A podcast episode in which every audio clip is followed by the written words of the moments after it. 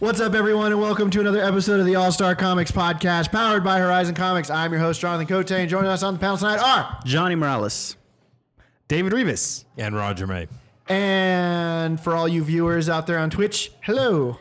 Hey, they're, they're joining us. And what's the address, Matt? Twitch.tv slash Horizon Comics. Twitch.tv slash Horizon Comics for all of you guys that want to be in on it when it happens. Yeah. Fridays at eight. Fridays at eight-ish. Ish. I think it's like almost Ish. nine. Yeah, yeah, it's almost nine. Technical now. Difficulties. Whatever. Matt Matt got all like up and running and everything proper this week, so. That's here at like four o'clock. Yeah.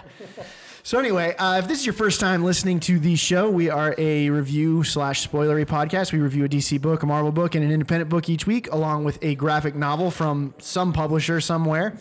Uh, we will play some trivia later to give you, the listeners and the viewers, a chance to win something. Uh, but before that, we are going to talk about some news and answer some questions. So, Johnny. Yeah. Thank you. You would think with all of that technology, you would have a soundboard. But it's so much cooler when he does it. You know how many programs I have running right now? I can't have another thing open. uh, starting off first, uh, Marvel announces the Defenders, um, the best defensive... Cr- Yeah. Jenga. Cool. Jenga. Because that's totally not... What was I saying? Uh, Marvel announced something. Marvel announced Defenders, the best defense creative team lineup. Uh, and that includes uh, Immortal Hulk, will be written by Al Ewing, uh, with art by Simone DiMeo. Uh, Namor is uh, going to be written by Chip Zdarsky and uh, illustrated by Carlos Magno. Doctor Strange will be written by Jerry Duggan and artist Greg Smallwood. Ooh. And Silver Surfer will be written by written and illustrated by Jason Latour. Uh, and then the titular Defenders title, um, let's see, will be Ewing and Joe Bennett. Cool. Yeah. Uh, strong lineup. And then Marvel is delaying Tony Stark Iron Man four through six. Uh, and those issues were set to come out... Um, in September, uh, and, and and one one of them in uh, October. So basically they're skipping a month. They didn't uh, specify why, um, but they moved moved them like two weeks. Uh, D C's Red Hood and the Outlaws is getting a new name with issue twenty-seven. Uh, the writer, uh, Scott Lobdell, uh, just revealed that it's going to be called Red Hood uh, Outlaw, which I guess is because he, you know, he lost his friends or something. Yeah. I... Nobody can hear it. It's not Go near ahead, the microphone. What is this? Okay. Um, I'm pretty sure it's an ad for Jack Ryan. Oh, yeah. Yeah. So nice. Ghost Rider co-creator uh, Gary Friedrich uh, passes away at the uh, age of seventy-five. He passed away this past Tuesday. Uh, he co-created Ghost Rider uh, and Son of Satan. Um, and then uh, another death. Uh, you know his real name? Son of Satan? Yeah. Son of Satan. Do you know his real name? Um, something with an M. Mephisto? No. The very last letter in his name is an M. I have no idea then. Damon Hellstrom. That's oh, what it was. that's who yeah. it is, yes. Um, and then uh, Spider-Woman co-creator Mary Severin dies at age eighty-nine. Uh, she was inducted into the Will Eisner Hall of Fame in two thousand one and... She just passed away at the age of eighty-nine following a wow. uh, stroke. Um, but yeah, R I P. she she worked on Hulk uh, and uh, cre- co-created Spider-Woman in nineteen seventy-six. Uh, she designed her costume and everything like that. And yeah, and that's all the news. No, you no? have to have something good to end on. That was really down, Johnny. That was kind of a downer. Yeah. D C streaming service, September fifteenth. September fifteenth! Yeah! So I, I have something. Um, so, I mean, I wasn't going to say this, but the Comic Book Legal Defense Fund uh, has named a new president, uh, Christina Merkler, uh, and basically is, she's um, she's leading the voice for free speech advoc- advocacy and education. See why I didn't add this one. Hey, you, you forgot last week that Jason Aaron is writing Thor with you Saturday. You mean Conan. Conan, Conan sorry. Oh, Conan. Conan. Okay. Conan. I was Thor's... That's the default. Cool, cool, cool. cool. Yeah. All right, that's better than ending on like such a sad note. Sorry. All right. All right. Uh, Who's going first? Oh, don't we have, uh, we have a qu- question? We have a bunch. Go okay. ahead and start throwing them out there. All right. Bryce, you have Dave, right? You have one, so we're good. Sure. Uh, go ahead. I got, from, an, I got an easy one okay. from Aaron. We'll just. Okay, I'll go first. Okay. Bryce says, Matt, I know you're looking forward to Spider-Man P S four game. So I raised a question for the podcast crew. What are some of your favorite comic book related games? Bryce, you have no idea how excited I am for Spider-Man P S four. It comes out on Friday. Especially since the studio that's making it's awesome. They're so good. They made everything good. They made him Infamous, right? No, they made... Sunset Insom- Overdrive. Sunset Overdrive. In- Insomniac did, didn't make Insomniac. Infamous? No, that was Sucker Punch. Um, they made Ratchet and Clank. They made Resistance. That's true. They made a bunch of stuff. Anyways, um, almost every single Telltale game is either based on Marvel property, an Image property, Vertigo, D C. Those are all great games. Um, the Batman Arkham games are great games based off comic books. Um, there's a bunch of stuff. I can't even think about the top of my head. But what about you guys? Video games based off comic books. Skyrim. It's not a comic. The best comic, comic not based on a comic. You know, or best. Like uh, The Last of Us and God of War are now comic books, and they have a comic book after the game was released. Does that count, or like Mass Effect and or is that the wrong way? Okay, I would have to say the Batman Arkham games. Wait, set. what? What games are comic based that are out that um, have ever been released? The side scroll, uh, Uncanny X-Men. Oh yeah, Batman. Yeah. But I Arcade I game. got so frustrated with Arkham Knight that I chucked my controller across the room because the Batmobile Why? was stupid. But the rest of the game was fantastic. I, I, I never finished what was it wrong because with I got Batmobile. It, it was handled, real bad, dude. It handled. No, dude, I handled the shit out of that thing. Did you really? Yeah, I worked that game, dude. It you was were so the easy. only one. Yeah. I could not get that. Look, I, I even look, played it on hard. Here's the here's the thing. I, admittedly, I'm also not great with driving in video okay. games. I don't like. Anytime you so have to you put. You played this before your Evoc test for sure. Yeah. Just saying. Just, just. Anytime. I was a, yeah, I was a. I was anytime a like I had to do something like with a joystick and a car, it just didn't work for me. Okay. And then the targeting system when you had to go into combat, like I got so angry, I it took the game obtuse. back. It was very obtuse. I took the game back. I was like, I can't. Really? Yeah. It wasn't it was that bad. All right, for me, he's going. He's, he's a little intense with that one. It wasn't that bad. Well, he um, used to be a, a bad story too. driver. Arkham Knight, I think, was just like a bad game overall. Like even the story, like they took the, up, they dude, took the story dude, was they cool. took Under the Red Hood and then just made him Arkham Knight. I'm That's like, okay, boy. they kind of they did kind of lie to everybody. They're like, yeah, he's a brand new character. Like, just kidding. No, it's not. That's true. They did kind of yeah lead. Um, lead us. It's, it's one of new, but it wasn't. But uh, I'm not good. counting Origins because it. it was made by uh, W B Montreal. Origins was still cool. um, but like that's the worst one of the Arkham. Oh games. yeah. You know what will be my favorite is when Rocksteady finally does Superman or a Justice League game. I'm gonna. There's a panel that's happening tonight at PAX. I'm gonna link you the link. You need to watch. It. Okay. How to make a good Superman game. Oh, dude, I already know. You need to watch. I already know. One slide. Um, you can't. I will fight you. I would even say though, gravity. Physically, he literally, can mentally, fly into space. Emotionally, I will destroy you on that I topic. I mean, unless they do like it a would have to be very story like driven and very. That's what I linear. want. It wouldn't. It wouldn't be this open world like Arkham was if they were going to do a Superman but game. Because you're right, you can be. fly in outer space. But think if you just made like all the different places out in space you could go. It's to. No man's sky, but with o- Superman. I would love game. a very story driven Superman game. I think it would be sweet, but very cinematic.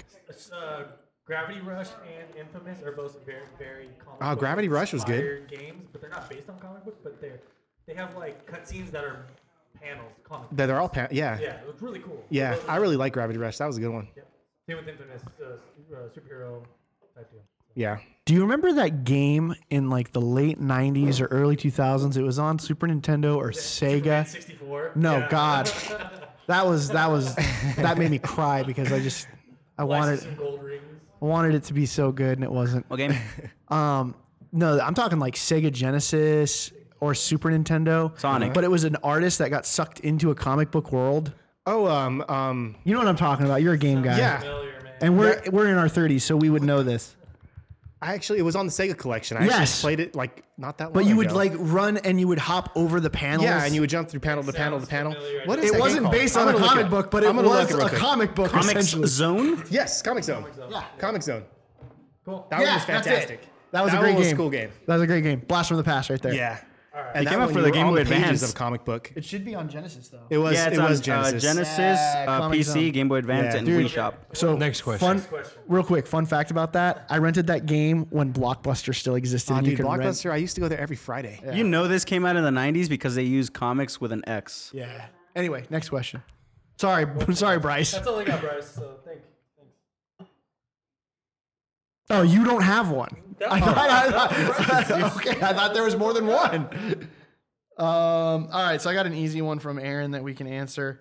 Uh, listener question, what would you guys think about having or doing a live listener question segment on the show? That's fine. Yeah. Hey, hey, anybody watching That's the fine. Twitch feed right now, send me a question.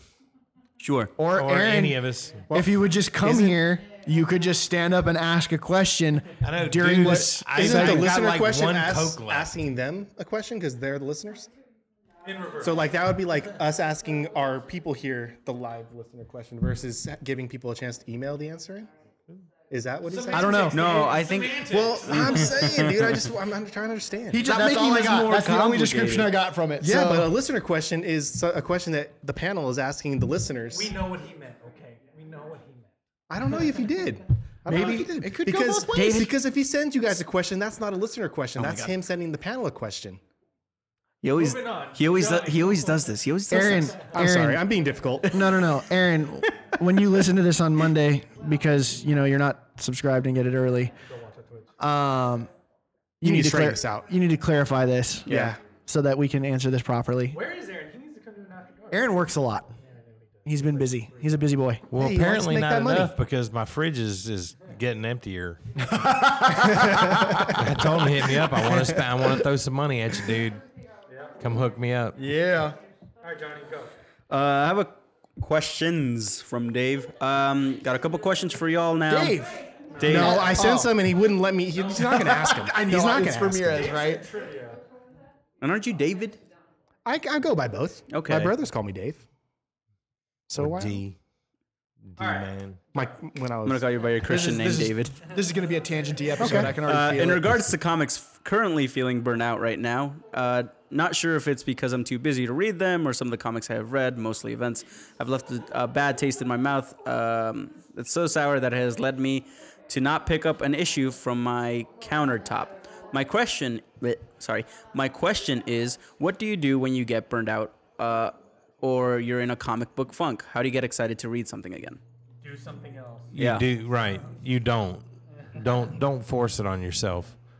Go give yourself time, let, you know, get get over that hump, and then come back. Play some games, watch some movies. Yeah, I mean, it's like with with anything in life, dude. If you do something that you're you're not ready to do or or not um not excited to do, yeah, you'll just end up resenting it even more. So take a break.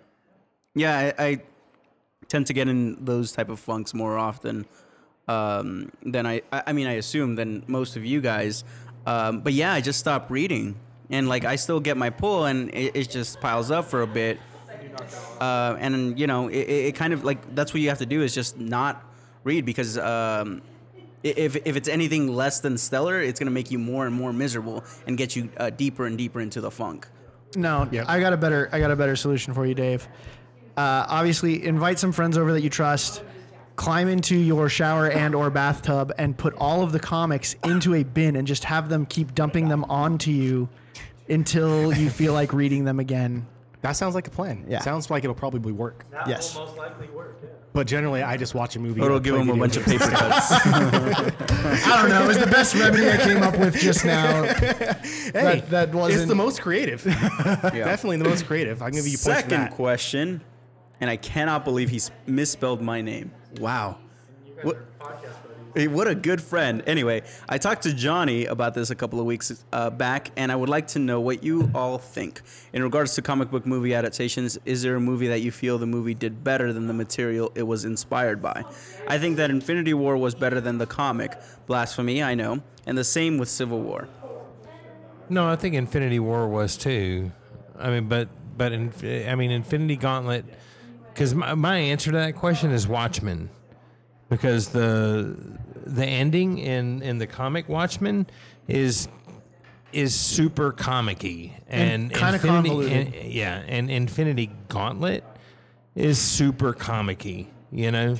And I think that I think that the um, both of those did a much better job in the um, the screenplay. uh, adaptation of the project. It's actually a good project point, because it's the same that, ending in Watchmen. They just got to it with a much more streamlined approach. Yeah. Well, I mean, you didn't have the big alien monster. Yeah. I think which some people wanted, there. but uh, yeah. them and making I, it Doctor Manhattan, that gave him good motivation to not be there anymore also. Yeah. Um, it made it made perfect sense, and it worked so well. But when you read the comic, you can't help but, you know, enjoy that ending, because I mean it's super comic-y. It's what you know. It's it's comics, um, and same thing with Infinity Gauntlet. I mean, but you also I mean there was a whole host of characters you didn't have for Infinity War, but it totally made sense in context of everything that Marvel had done over the ten years leading up to it. Yeah, it's mm-hmm. it's something that was completely unexpected. I mean, you read Infinity Gauntlet, and it's it's six issues, and you know they beat them by the end, and you're thinking like, what's what's going to happen here? And it's just a major downer at the end, and it's just like, how could they do this? But it makes perfect sense. It's really well done. Um, I do agree with Dave with like Civil War. Uh, I liked it a little bit more than the Mark Millar storyline. Uh, I wouldn't agree with you on Watchmen just because I like the ending to that.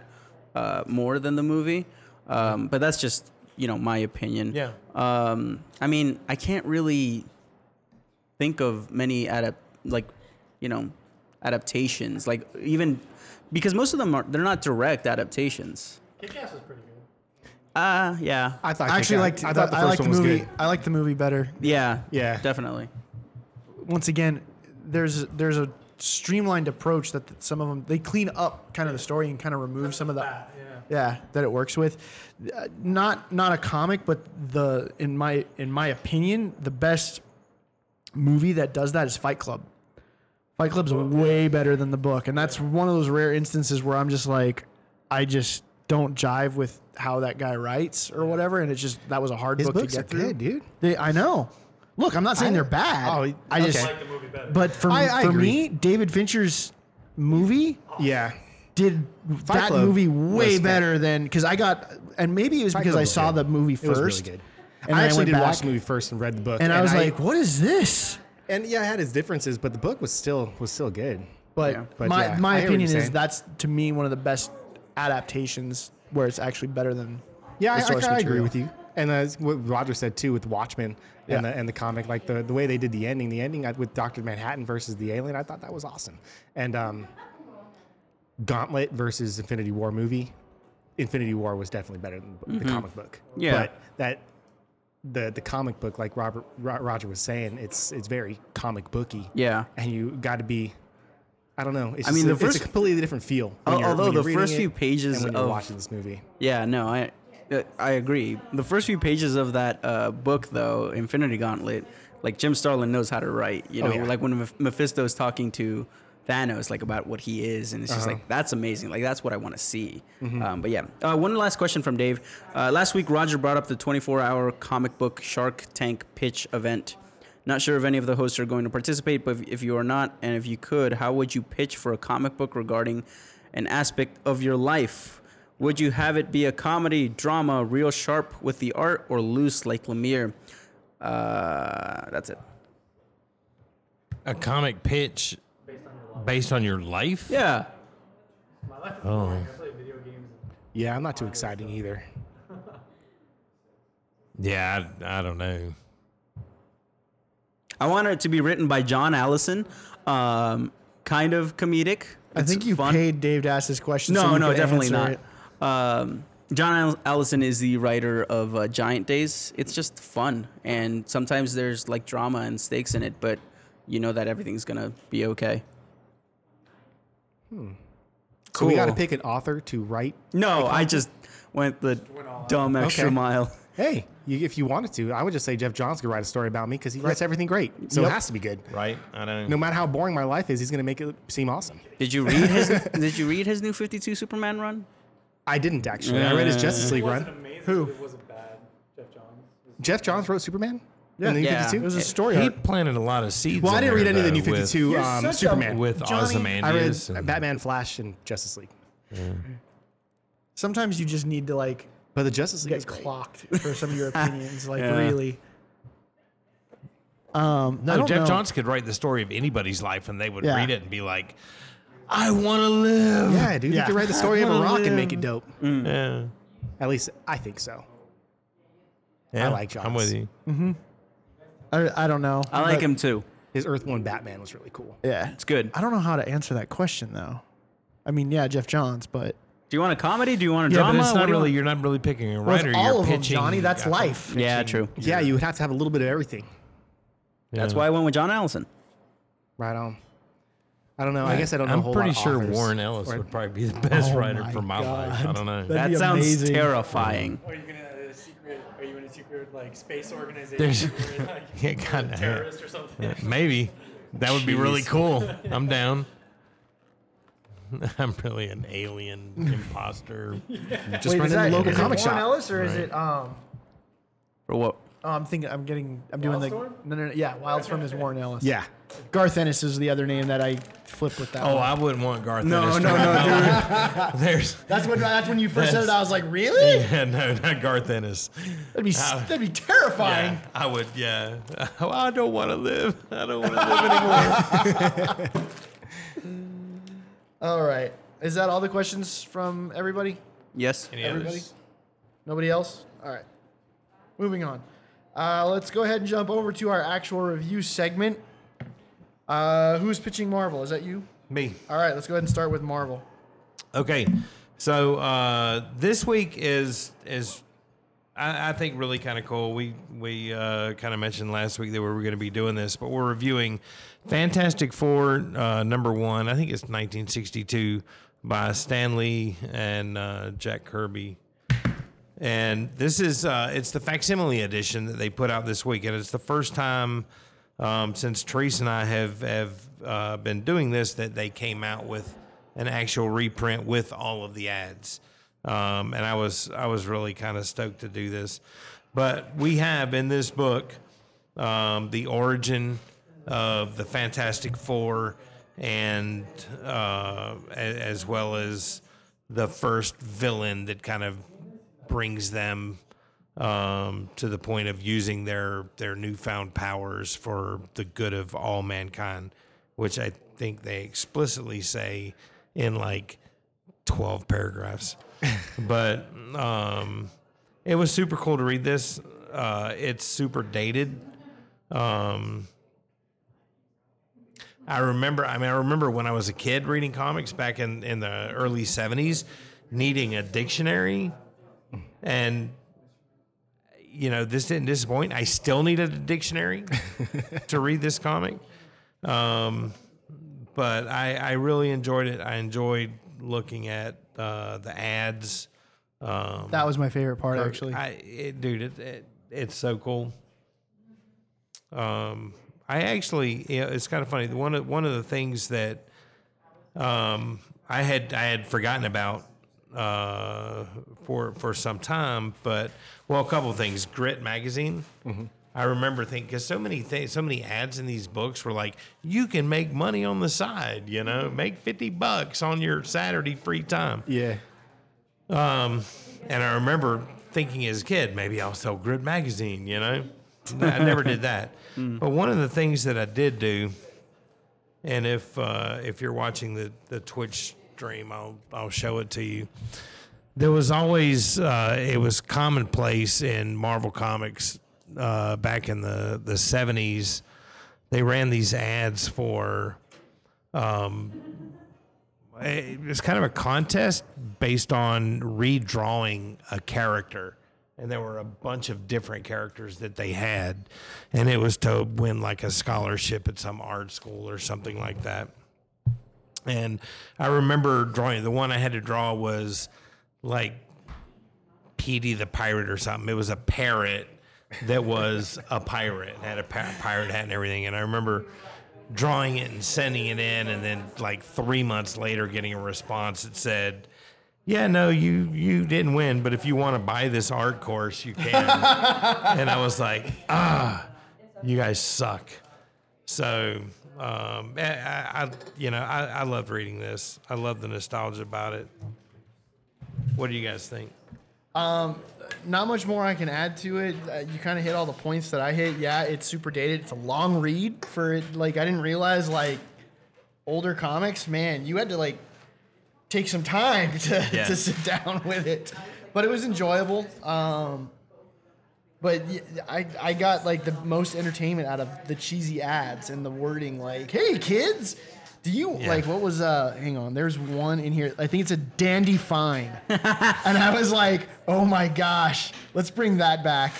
Let's bring that back. Oh, the one you just passed is a great one, too. You go With ahead and look shoes. for the other one. Okay. But it was, yeah, for, hey, you can shine shoes on Saturday morning and make money. and it's like, And it was like, we'll send you a free kit, you know, to start making money. It's the Grit magazine. Oh, Grit. Yeah. Here's a way to sell, uh, a swell way to make one dollar to five dollars weekly and win dandy free prizes. Wow. It's just like, what? That's the best. Dandy yeah. free.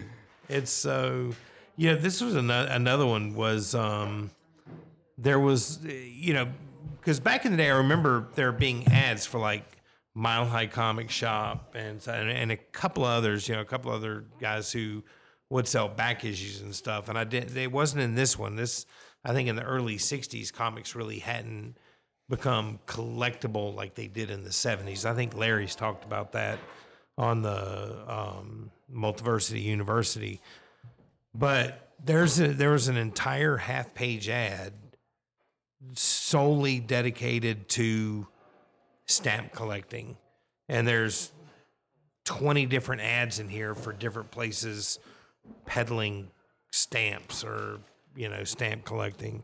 And I was like, and I, I didn't really remember that, but again, this this was early sixties. So. I like this ad for this jukebox bank, and the big selling point is it actually plays real music. Like right. nowadays, right. nowadays people are like, so? Like, right. You know, my phone does that all the time. Well, and the bigger thing is a dollar it's one dollar ninety-eight, and P P D is postage paid. Are you serious? So yeah, you're getting a jukebox that bank. plays actual music. That's for a bank under two dollars for under two dollars delivered. Nice. Take nowadays, that, Amazon. Nowadays it would cost more than two dollars yeah. just to have it delivered. Yeah. So David, um, I enjoyed it. I've never really read Fantastic Four like ever. I read the uh, the new Fantastic Four number one that came out, which was cool, but. Uh, It, like you were saying, it, it's uh, it's very dated. Um, it did take a while to finish going, getting all the way through it, um, but it was it was fun. It was enjoyable. I, I I already knew who the Fantastic Four are and stuff, but it was fun getting their original origin story, um, and something I didn't know, but apparently, did did Ben did Ben have a thing for Susan, and he was jealous that Reed was with her? Because he was angry and wanted to beat him up for a second, or was that just yeah? No, something... that's definitely very clear in this book, and I didn't remember that either. And I was like, oh wow. Yeah, I always thought they were just buddy buddies. And he was most, angry. Most of the books that I remember, um, the the thing was was always in a relationship with Alicia Masters. That I mean, that's how I remember it. But yeah, he, it was like he was definitely jealous of of Reed. Yeah. Who looked like he was like seventy. Yeah, but uh, it was a fun read. Uh, there, there. It wasn't. Uh, I don't know. It was got the Mole Man, some crazy green monsters coming out of the ground. The Mole Man. That was. Um, he had his, his dope his dope glasses. Reminds me of of uh, Leonard what it, Leonard Snartz. Captain you know, it, it, it was funny glasses. too. How what one of the things that struck me in this and reading the story. Was how cavalier they were with nuclear weapons. Yeah. It's like, there's this nuclear missile. It's armed with a nuclear warhead. And I was like, dude, I mean, that's still too soon. I mean, you know, twenty yeah. years after World War Two. Um, but, yeah, and, and Reed just kind of, like, throws it into the ocean. I'm like, I, that's and it this. explodes. It's that, like, oh. That's not going to come back. Still, that's kind of a problem, guys. Yeah, it was the safest spot he can throw it, guys. Yeah. He's Mister Fantastic. He knew what he was doing. Yeah. Uh, on his first mission. Yeah, this book is is very interesting. I love the the ads, um, you know, the original ads. They're probably the best part about it. Um, the... The, the, when I got into comics uh, like six, seven years ago, like I read about sixty to seventy-five issues of Fantastic Four, like from one to, you know, uh, because I wanted to know uh, about, you know, things like that. I did the same thing with Spider-Man and Captain America and, and things like that. Um, and yeah, like every issue was just a slog to get through. Uh, oh, yeah. To get through. Um, but yeah, I mean, this one is obviously dated. It's like it, it's it's telling us what's happening instead of, you know, showing us, and that's just because that's kind of like Stan Lee's style. Um, I feel like that's the style for all the old comic books. Uh, yeah, it's yeah. similar, but you know, Stan well, they're Lee, so verbose. Yeah. I mean, it's mm-hmm. oof. Um, but yeah, I I enjoyed it for the most part. It's just like I think I've read this comic like four times already, like, you know, in my life, mm-hmm. and that's too many. But yeah, it was good. I love how campy the old school, yeah. the old school comics yeah. are. Like, no matter how long it takes to read, they're just so fun because they're so cheesy, they're so campy. Yeah, and they're I don't know, they're just they they make you happy when you're reading. Yeah, to to make this, they they I guess must have uh, acquired some Fantastic Four number ones and scanned them, uh, you know, for the ads because. Because they have like them collected in and and you know in their digital store or whatever or in the Ma- Marvel Masterworks, but they don't have the ads there.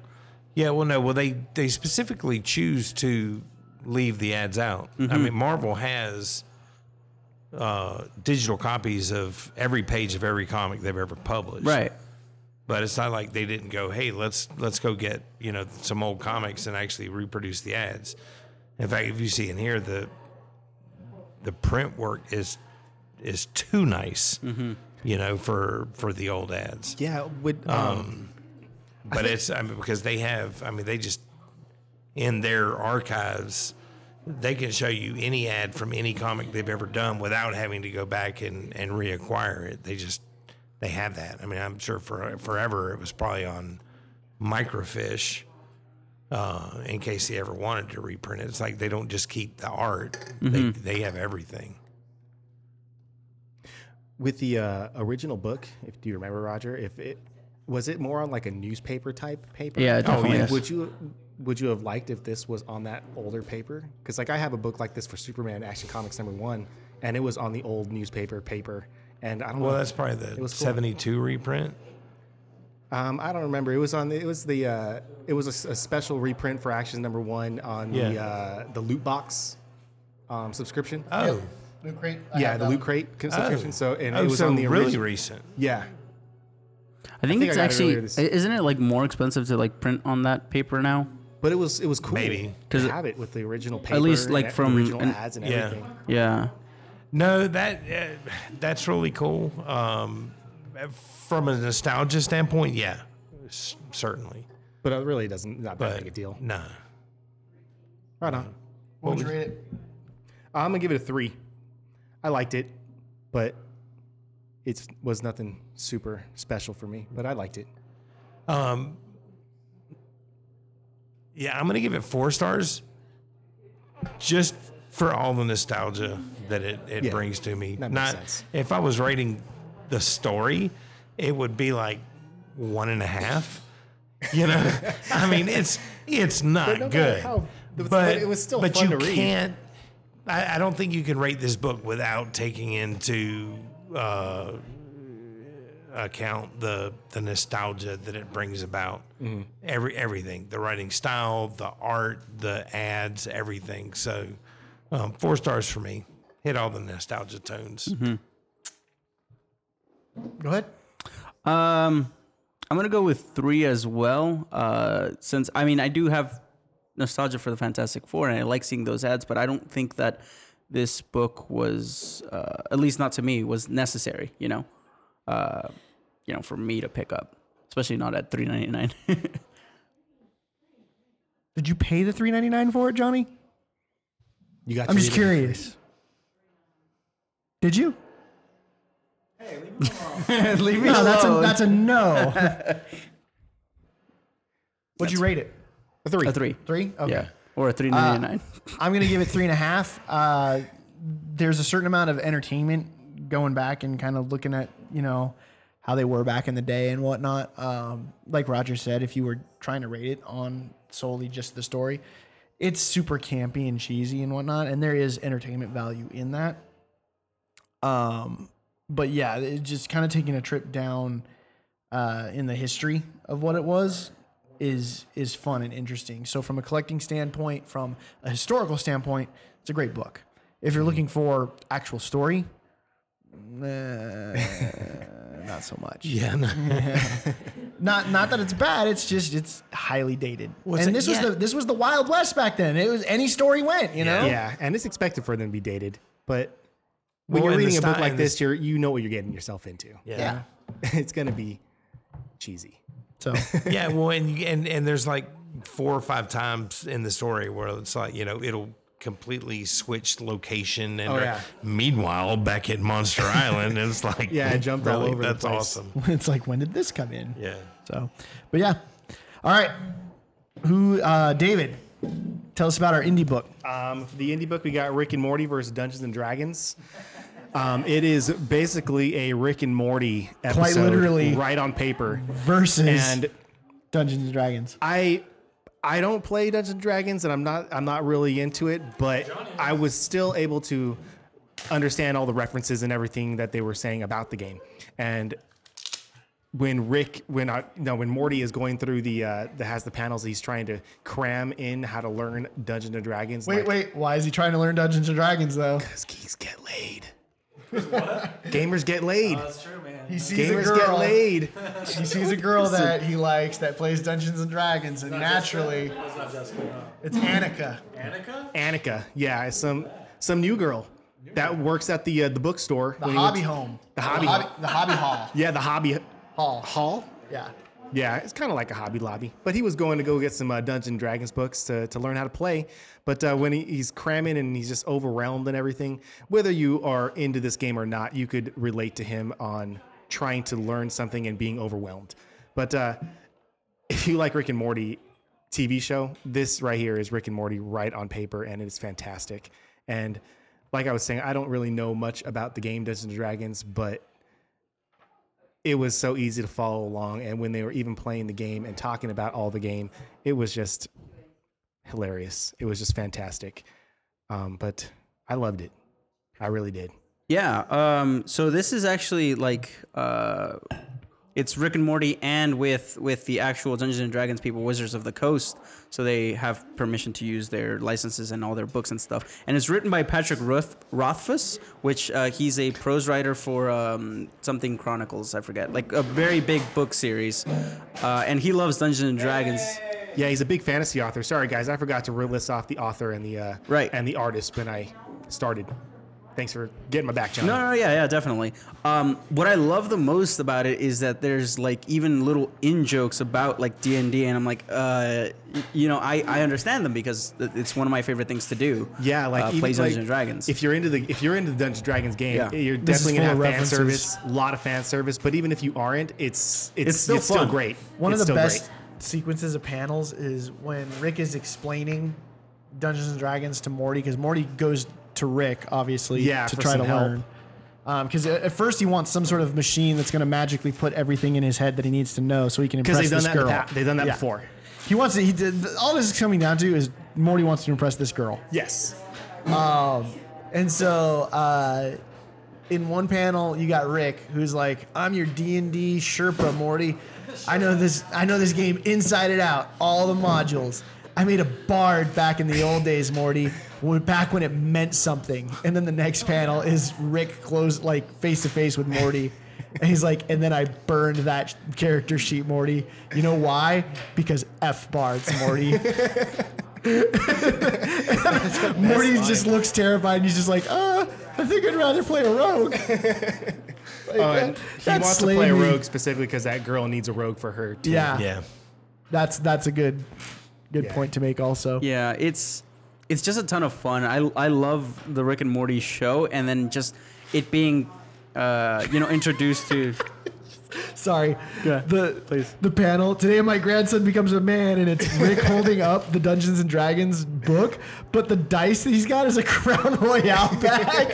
I just noticed that. I didn't notice that. I looked over. Yeah, it. That's I, weird. I really. Blake's shaking his head. That's real. My my favorite thing about this is, is the references. Like he like uh, Rick says like I was playing even before the Red Box. Uh, he couldn't have been. The Red Box is the first thing that came out. um, you know, and and that's things the like, point. Yeah, and and uh, you know, Rick's a troubled player because like I hate people like this because the the dungeon master's describing, oh yeah, there's uh, something sixty feet uh, away from you, and you know this is where the danger is, and Rick's like, I, as previously stated, I am sixty-one feet away, and it's just like those players exist, and they annoy the hell out of me, and it, it's just full of a lot of Dungeons and Dragons references. Like Patrick Rothfuss, like understands the game and understand understands Rick and Morty, and honestly, like this is an amazing book. I, I would strongly recommend it to anybody. When Morty dies like fifteen times, right? Yeah. They're also playing first edition, which is like, what are you doing? That was the test. Yeah, yeah. He had to pass the test first. But the thing is, like, really into he it. brings up A D and D, which is second edition. You don't play that either. You play the new one, fifth edition. Yeah, but that's what he says. It's all part of the test, Johnny. Yes, but he Rick is moving. The test is done. He moves on to second edition. He's t- because you know why? Torture, he's got to pay his dues. We got to torture Morty. he's yeah. got he's got to have right. Morty pay his dues. All right, all right, that's fine. It was fantastic. Yeah, definitely. I loved it, and it really gave you like even though I didn't really know the I don't know the game of Dungeons and Dragons, it really gave you the feel of what it's like to be playing the game. Is a nine good for a rogue? If you're Paul Blart Mall. I like, don't want to be Blart. He's like everybody rerolls. uh, it. Everybody re-rolls. Everybody re-rolls for yeah, their stats. We all do it. Man. That came off was brilliant. But, uh, eighteen, that'll work. oh, all yeah. right, Rick. Yeah, I've you know, I've I've watched some Rick and Morty, uh, not a whole lot. Um, I've played Dungeons and Dragons, not a whole lot, and I absolutely adored this book. I mean, it was it was so good. Um, and I could tell that it was very true to the show. It's very true to the game. Um, I think that regardless of whether you watch Rick and Morty or play D and D or one or the other, that y- it, you will enjoy it. Yeah. Um, because just because of the dialogue and, and the back and forth. Um, if you have experience with either or both, you're going to love it. I mean, it's it's just, I mean, it's spot on. I think they they they nailed this comic. Yeah. Five um, stars. Sweet. I I love Rick and Morty. It's a very funny and smart show. Uh, and I love Dungeons and Dragons. I play twice a week. Um, and everything in this book just mixed together perfectly. You know, it's like peanut butter and chocolate. Uh, and I... I need more of this. Definitely need more of this. Uh, it's a five for me. Yeah, I, I agree with everybody else, uh, well, except for Jonathan, because he hasn't said anything quite yet. But I'm going to say five as well, because it's fantastic. Um, it's everything a Rick and Morty fan would want. And even though I'm not a huge Dungeons and Dragons fan, I've never played, played the game. We got to get you in a session. They, I like that the uh, they, they sh- presented it that it was like the cool thing to do. And not making fun of yeah. people. Ooh. Um, no, keep going. Sorry. But uh, yeah, like I don't know. I, I've always wanted to get try a Dungeons and Dragons game, and maybe this book might push me a little bit further into getting into it. Maybe checking it out. There's also an Adventure Zone reference with the McElroys, and I'm just like, yes. I've never seen Adventure Zone. It, it's a podcast. You should listen. It's funny. It's a podcast. Okay. Yeah. Um, I thoroughly enjoyed it. I'll give it a five. Um. I, I'm in the same boat as Roger. I've never actually watched a ton of Rick and Morty. I've seen a little bit because, you know, Blake has shown me a few episodes and we've hung out and we've talked a lot about playing D and D. We have yet to actually do it. But um, I know, once again, from those conversations enough to have understood all the jokes from yeah, both sides. I definitely understood the um, and it, I, I think even if I didn't, there's enough uh, of the pop culture element to it that you'd pick up on the gags and yeah. whatnot. Mm. So yeah. um, it's really well done. It's it's well written. It's, it's fun. So if you like either of those or just one of those, the book's going to land, I think, for that audience. So and then fun fact, I just found out today, me and Blake were talking, Joe Manganiello, the guy that played Deathstroke in uh-huh. Justice League. Yeah. Uh, huge D and D fan. Yeah, he plays really? on Critical Role every week, every yeah. Thursday. Wow. Didn't know that. Yeah. That's kind of cool. Uh, Critical Role is every Thursday. Joe Manganiello doesn't play every Thursday. But yeah, he's he he he's uh he has in yeah. his house, his man cave is basically a D and D dungeon. Yeah. That's cool. That's awesome. So, that's cool. Yeah, Vin Diesel. Diesel also, yep. So, all right. Uh, we're going to go ahead and head over to our D C book. Uh, the Joker versus Daffy Duck, which sounds like a really, really odd mashup, but once you actually get into the story, it kind of works in a, in the weirdest way. Uh, basically, the Joker ha- is trying to do comedy in Gotham. He's up to his Joker shenanigans, gives the audience Joker gas, and he's got his henchmen with a laugh track as he's telling really bad punny jokes. And then uh, they vacate the premises, obviously, because Batman shows up and they have to hide out. But meanwhile, then they go back to their base, which is at, of course, the Acme factory. Daffy Duck decides to go to the Acme factory because he's angry. About a cust- faulty product. About a faulty product. So he's like, well, screw this. I'm going to go talk to customer service myself. And ends up somehow becoming the number one henchman for the Joker. It's his... his- Fancy talk, not yeah. to get killed. Adventures ensue. So, um, I thought it was funny. I didn't expect much from this, but just reading Daffy Duck's speech was enough to make me giggle through yeah. the whole thing. Well, and it started, I mean, it started off really strong with the first page with Joker's comedy routine. Yeah. And he's like a bat and a bird walk into a bar. Oh, wait. No, wait. The bird got, got beat to death with a crowbar. Bat walks into a bar. Yeah. Like, it's like, oh, oh dark. Yeah. So this is how this is going to be. Yeah. Um, I, you know, I love this book. I thought it was, I thought it was done extremely well, you know, for a book that I thought was going to be a throwaway, even mm-hmm. at, even at four ninety-nine on the, the price point. But, um, the art in it, Brett Booth, so good. Yeah, I agree. I mean, so good. On both stories, because there was a little small yeah. backup story that was more story. like a Batman animated series type look. Yeah. Right. But uh, um, they were both good. No, they killed it on the art. They actually had a story to tell. Uh, my one beef, and David, I was talking with you about this before the show, my one beef was that this wasn't an all-ages book. Oh, no. And to to to have it cross over with... With Looney Tunes? With Looney Tunes. Um Yeah, I you know I know that there are going to be some younger kids out there that are going to want it. I'm going to be like, uh, no, no, no, no, no. Um, but it was it was really good. I enjoyed it. I thought the, the writing was was just on point um, for for an older audience, uh, and the art. I'm Brett Booth. If you if you haven't ever uh, seen uh, Brett Booth's interiors, do yourself a favor and pick up this book. Yeah. Because it's gorgeous. Yeah, very detailed, very mm-hmm. detailed art. This book is uh, funny. Um, I, I enjoyed it for the most part. I was weird. Like, I'm used to Daffy Duck looking like Daffy Duck, you know, on the yeah, Looney Tunes. Sure, the more realistic see, look. A duck. When you see, you know, the Hanna-Barbera characters not look exactly like the Hanna-Barbera characters. Right. So that, like... But once you acclimate...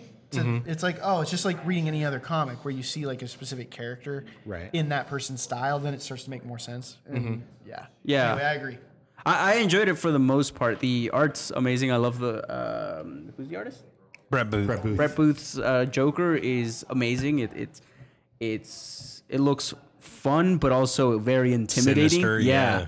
Uh, and I think that's what you need in, in a Joker drawing. You just don't want him to look sinister. You want him to look like, you know, a clown. Like if he smiles, it'll be okay, you know, but mm-hmm. uh, he looks terrifying at some points. Um, I love the art. Um, the story is, is good. I, I had fun with it. Um, It's just a weird one. Like, it is. Why, it why does it yeah. exist? You know, because I, I, I'm not complaining cool about it. Just for fun. Yeah, it, yeah, it, it's definitely it's just to have fun. It's man. definitely that. It's fun. And like what you guys, what you were saying with the art, how it's uh, it's it's like it's dark, but it's not at the same time. That's the same thing in the writing, even though it's not for all ages. Like, yeah, it has its dark moments, but it it but balances itself well with the Looney Tunes part of it also. Right. Um, so I don't know. It was it was good. I loved it, especially it was the great. backstory.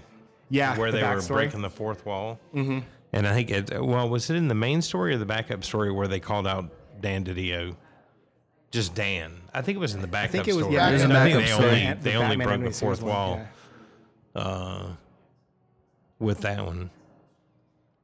But yeah, it was a it was a good book. I really enjoyed it. The um, Like everyone's been saying, the art's been really good, but it was just it just took me by surprise. Like Roger was saying, I didn't yeah. think it was going to be that that great, but it took me by surprise, and I I, I actually thought it was enjoyed gonna, it quite a bit. Yeah, like for for me, I read this one first just to Get it air, out of the way. Air quotes, get it out of the way to get into the other stuff because mm-hmm. my expectations were really low for it also. And it ended up being, first I didn't realize it was Brett Booth. And I was like, oh, okay, at least this is going to be pretty. Yeah. Um, and then when I, like I said, when I started reading like the Daffy Duck dialogue. Can you, can you with do, all the, can you do it? Well, hang on, let me read something. All right, all right. Sometimes it was hard to read though. It was. Yeah, I know. Yeah. With all the things. With all the with all the f- suffering fuckadash. I love at the end when he loses it though, when he's yeah. trying to like hold it together and right. hide from Batman and Gordon. Greetings, kind sir. I'm calling about my lifetime warranty I purchased I purchased from the for the Acme H twenty-three. That's another good one. Hang on. Okay, yes. I was calling about like just all the, the T H's yeah. Yeah. in his dialogue yeah. is it's freaking so good. Great. So it's funny. It brought back like all the just the goofy yeah. um you know no, this instances is Daffy Duck. I know, but the, the goofy instances with Bugs Bunny and Daffy Duck from all the old cartoons, you know. That's yeah. what you know plays off of really well. So Johnny rated. Uh four. I enjoyed it. Uh, four as well. I, I liked it. I really liked the balance between the Looney Tunes and the grittiness of the story. Yeah, four stars for me. Biggest surprise of the week. I'll actually go four and a half because I just didn't expect it, and it's almost freaking perfect for what it is. Mm-hmm. So, all right, we're gonna go ahead and hop over to. Do we have highlights and all that stuff ready, Roger? I do. Okay, hang on. I, th- I'll be right I don't back. Think, I don't think that's first. The lightning rounds. Who's got one? I got Johnny? One. Yeah. Sweet. Hang on. Let me Tommy, Tommy, Tommy, Tommy, Tommy. Go ahead. Ready? Yep. Okay. Uh, so my uh, reading this week has just consisted of one book and one book only, and that's The Wicked, The Divine. Uh, I finished the second hardcover, which I believe is up to issue twenty-two or so. Um, and, man, talk about a like almost perfect book. Like, all issues that I've read so far are just fan freaking tastic. The art alone, it, like that just requires you to purchase this book. Uh, and it's a really well told story uh, about, you know, gods and, and uh, I love it so much. I need you guys to pick up the first trade. It's only ten dollars. Uh, it's way cheaper here. Um, if you pick it up from Horizon Comics, and it's, it's fantastic. I guarantee that you will not regret picking up at least the first trade. That's why I'm really worried about them making it a show. Oh, are they making it a show? Yeah, yeah. but they already they already said it's not going to follow the comics. They're uh, going to kind well, of tweak the, the concept. Okay, I don't know about that. But I think the producers of it are Matt Fraction and his wife. Oh, uh, the Milk Fed Productions. Yeah, I think they're the ones that are taking Sweet, it. Okay. So they just said they're going to tweak the... Milk Fed. So, I I don't know. Yeah, that's what, that's what they're called. Anyway. Lightning round, anybody? Uh, it, it wouldn't be about comics if I you was going to... Lightning round is whatever you want to talk about. All right, I'm going to... Uh, hey, just... You got a minute.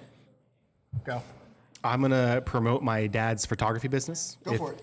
Uh, he He's local out here in, Lanc- in the Antelope Valley. He works anywhere in Southern California.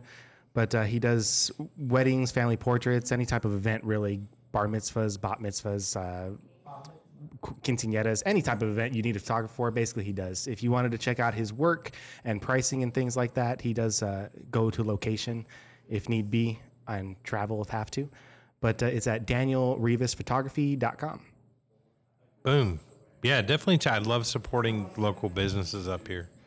So thank you for that. Um, for me, uh, okay, so... Um, we've added we've added a Horizon Comics After Dark page to our to our Facebook, and we've started loading up some events. Obviously, Horizon Comics After Dark is every Friday and Saturday, uh, six p.m. to eleven p.m. or later. Uh, I think last week we were playing uh, Betrayal at House on the Hill until like two in the morning. That's not going to be every night, but uh, yeah, it's a lot of fun. But we have Batman Day coming up September fifteenth. We're going to have Batman in the house taking pictures uh, with the kids. Um, we've got twenty-four hour Comics Day coming October sixth. That's on there, so you can uh, check that out. And then um, we also uh, are planning on having some art classes, two different classes with Ray Anthony Hite, who oh. is an industry oh. artist. Um, yes. We're going to do a, a, a beginner to intermediate beginner art class and then a comics creation class specifically. Look forward to that. awesome. I'm not even going to take the whole minute because I haven't watched it yet, but I will tonight or tomorrow at some point. Uh, Jack Ryan on Prime is officially released, and I have been... I'm pretty sure we're going to watch that once we're done here. Super stoked so. for that show to drop. Um, John Krasinski is Jack Ryan. He's jacked. Oh, yeah. I'm stoked. It's going to be good. Uh, I have not seen The Office parody yet, but I'm looking for. All I know is I've been I've been counting down the days since they announced this show. So after I saw the first preview, I was like, "Sign me up." So you're in love with him? I yeah, dude. I, I I'll admit I got a man crush on John Krasinski. I didn't know I didn't know they were doing Jim it until Halpert? This morning. Really? Yeah. Oh. I was like, oh, what? Yeah. So. Anyway, that's my that's my. I'll let you guys know more uh, what I think of it once I get into it. But it's I'm binging that show over the next couple of days. Me too. Nice. I'm with you. But uh, going back to me, sorry guys, I, I, I, just, I had to steal it. I had to steal steal the spotlight again. But uh, I gave the wrong website for my pause website. So okay, worst. Take it's two. Daniel Rivas dot net if you would like to check out his work and pricings. Um, and you and probably you see my family on there. I'll probably be on yeah. there. My brother and we're all on there. My cousins. But yeah, go check it out. Give my dad a call. Book a session. Do it. All right, that's going to take us over to highlights. Roger, what are we going to review off this list? I have no idea. I, this is my first time seeing it, too. I, I knew it was there. For like two months from now. Oh, well, yeah. yeah. Go ahead. I noticed Moon Knight one ninety-eight came out today this week. Moon Knight two hundred is coming, yeah. Yeah, do that one. Uh, yeah, maybe we'll see. It depends on what's coming out that yeah. week. I mean, we'll we'll have plenty of copies, but um, Marvel next week, honestly, is probably going to be Asgardians of the Galaxy or Ooh. Thanos Legacy. One of those. We need no. We need to do Thanos Legacy. Maybe it's Donny Cates. Yeah, it's Donny Cates. Is that the like leading into? Buzz, no, this is, is that after. Is that who's writing this? Is this prior? To Why did you? Donny Cates. It's the bridge. Is Infinity War already going? Yes. Okay. You knew but that effect. They couldn't tell the story till now, and I'm assuming Dude, it's because they... the name Asgardians of the Galaxy, I was like... It would have spoiled it. It's Gamora, yeah. you know? Okay. Um, I was like, no. So this is a bridge between no. Donny Cates' series and Infinity Wars. Yeah, cool. So... And it's also a bridge between his Thanos run. Yeah. Yes. But, um... But Asgardians of the Galaxy. Yeah. Um, D C books coming out next week. Let's see, Super Sons two. Uh, cover, co- you know, cover looked interesting, but it's another Bendis. But the Dreaming, and I just, huh? Dreaming number one. Dreaming, yeah. I mean, cool. we we did Sandman. I, yeah. What's Dreaming? Let's do uh, Sandman. Sandman. Right. Let's do the Bendis one. Probably Dreaming. If we're not gonna, the only Bendis one that we should have done was Scarlet. I, I know. Been this week if we did it. Yeah. I know. I wanted to do I know, that one. But you loved Rick and Morty. I did love Rick and Morty. Yeah, it was so, that would have replaced Daffy Duck. That was, that was D C still, technically. That was still a four point five yeah, for you, though. It could have been D C. Joker Daffy Duck was bomb, too, though. It was. I'm not complaining. I don't, I don't, I don't know. Saying, I don't know what... If, like Scarlet. If there was one Bendis book that I would choose to willingly do, it would have been this is week's even, Scarlet. Is it even Bendis? Look, Bendis, Bendis for me right now... I know, but do you want it because of Bendis or do you want it because of Maliv? I want it because I, I have good memories of that book. I, I want I, it because I have of Maliv. Positive yeah. feelings. But Bendis right now makes me feel like, you know, I'm playing Russian roulette, yeah, you know, and I, know. I don't want to play Russian roulette. I no, know, I no, know, thank you. I know, I understand. Um, all right, indie books next week. Uh, Bully Wars. Uh, I don't know. Isn't this the Bendis book? United States of Murder? That's one, too. Yeah, that's one, too. He's got two out next oh, no, week? He's, he's going to have so many books, dude. Dude, he has like seven So he's books. Already, like, overloading himself? Yeah. yeah. Out of all the ads. Are they continuations? Books, he on like board, he came out. Yeah, four or five, something like that. Are they continuations, or is it maybe all, reprints? A lot of them are miniseries. Okay. New miniseries. Yeah. Six books. Well, cover is a... comic artist by day, uh, C I A assassin by night, oh, or something cool. like that. Oh, I remember hearing about this. Yeah. Yeah.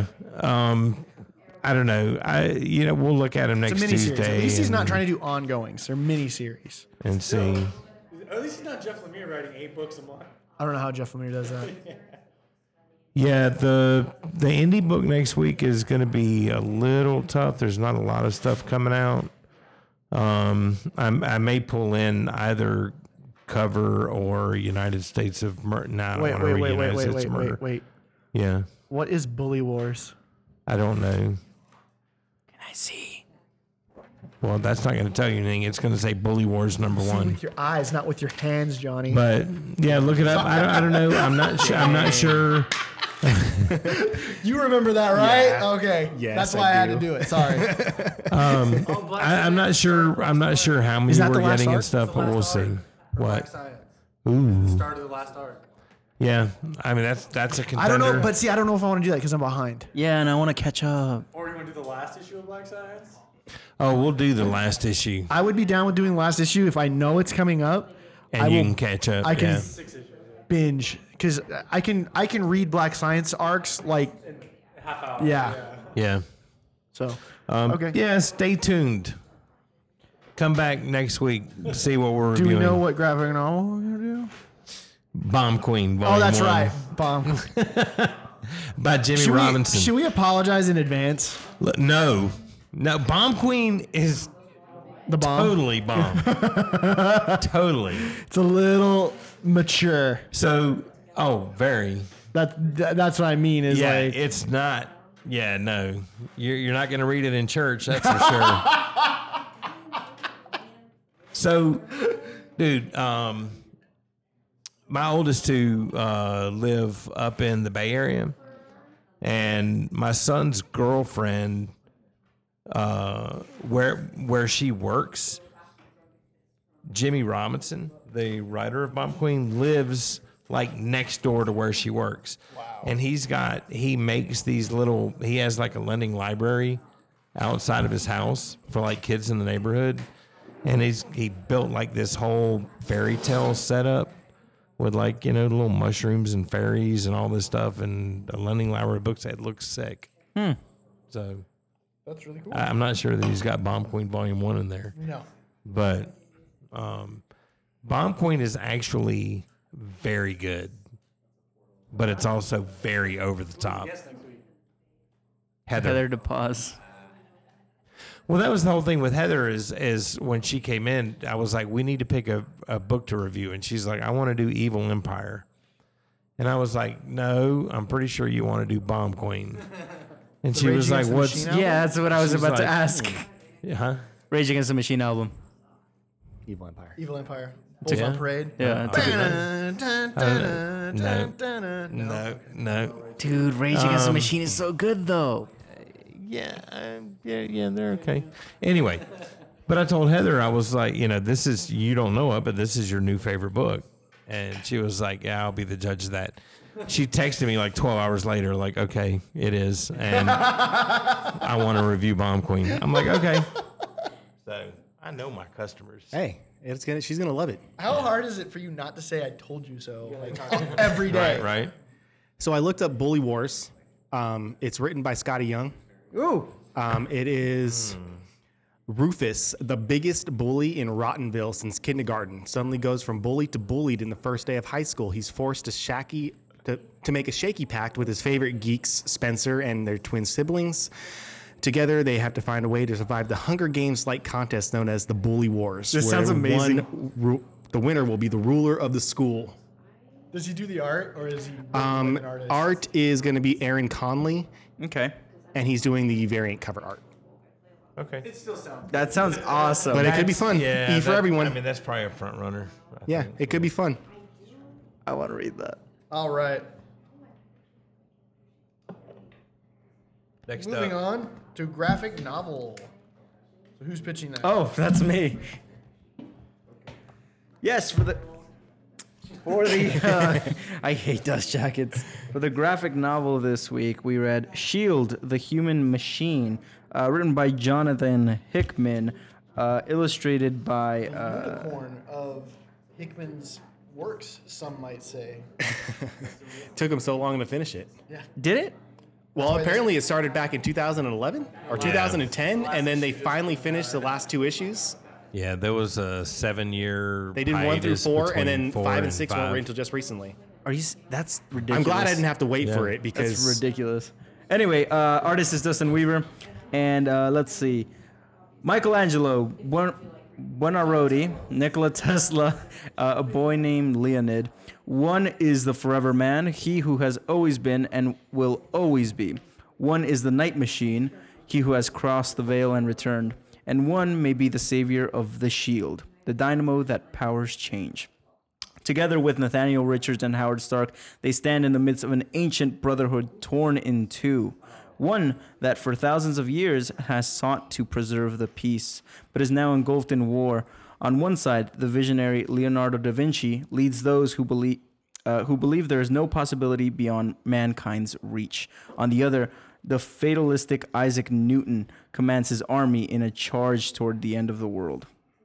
That's that's enough. I'm kind of bummed that he actually did finish this because for the longest time, Jonathan Hickman's Twitter feed, every so often he'd come up with some zinger of a joke as to why mm. it was never finished. Really?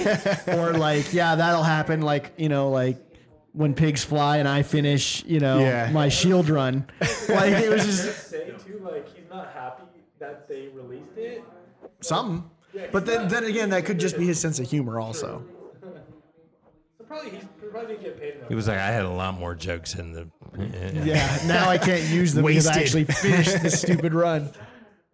But um, I wanted to read this. I didn't get very far into it because you know, busy this week, life.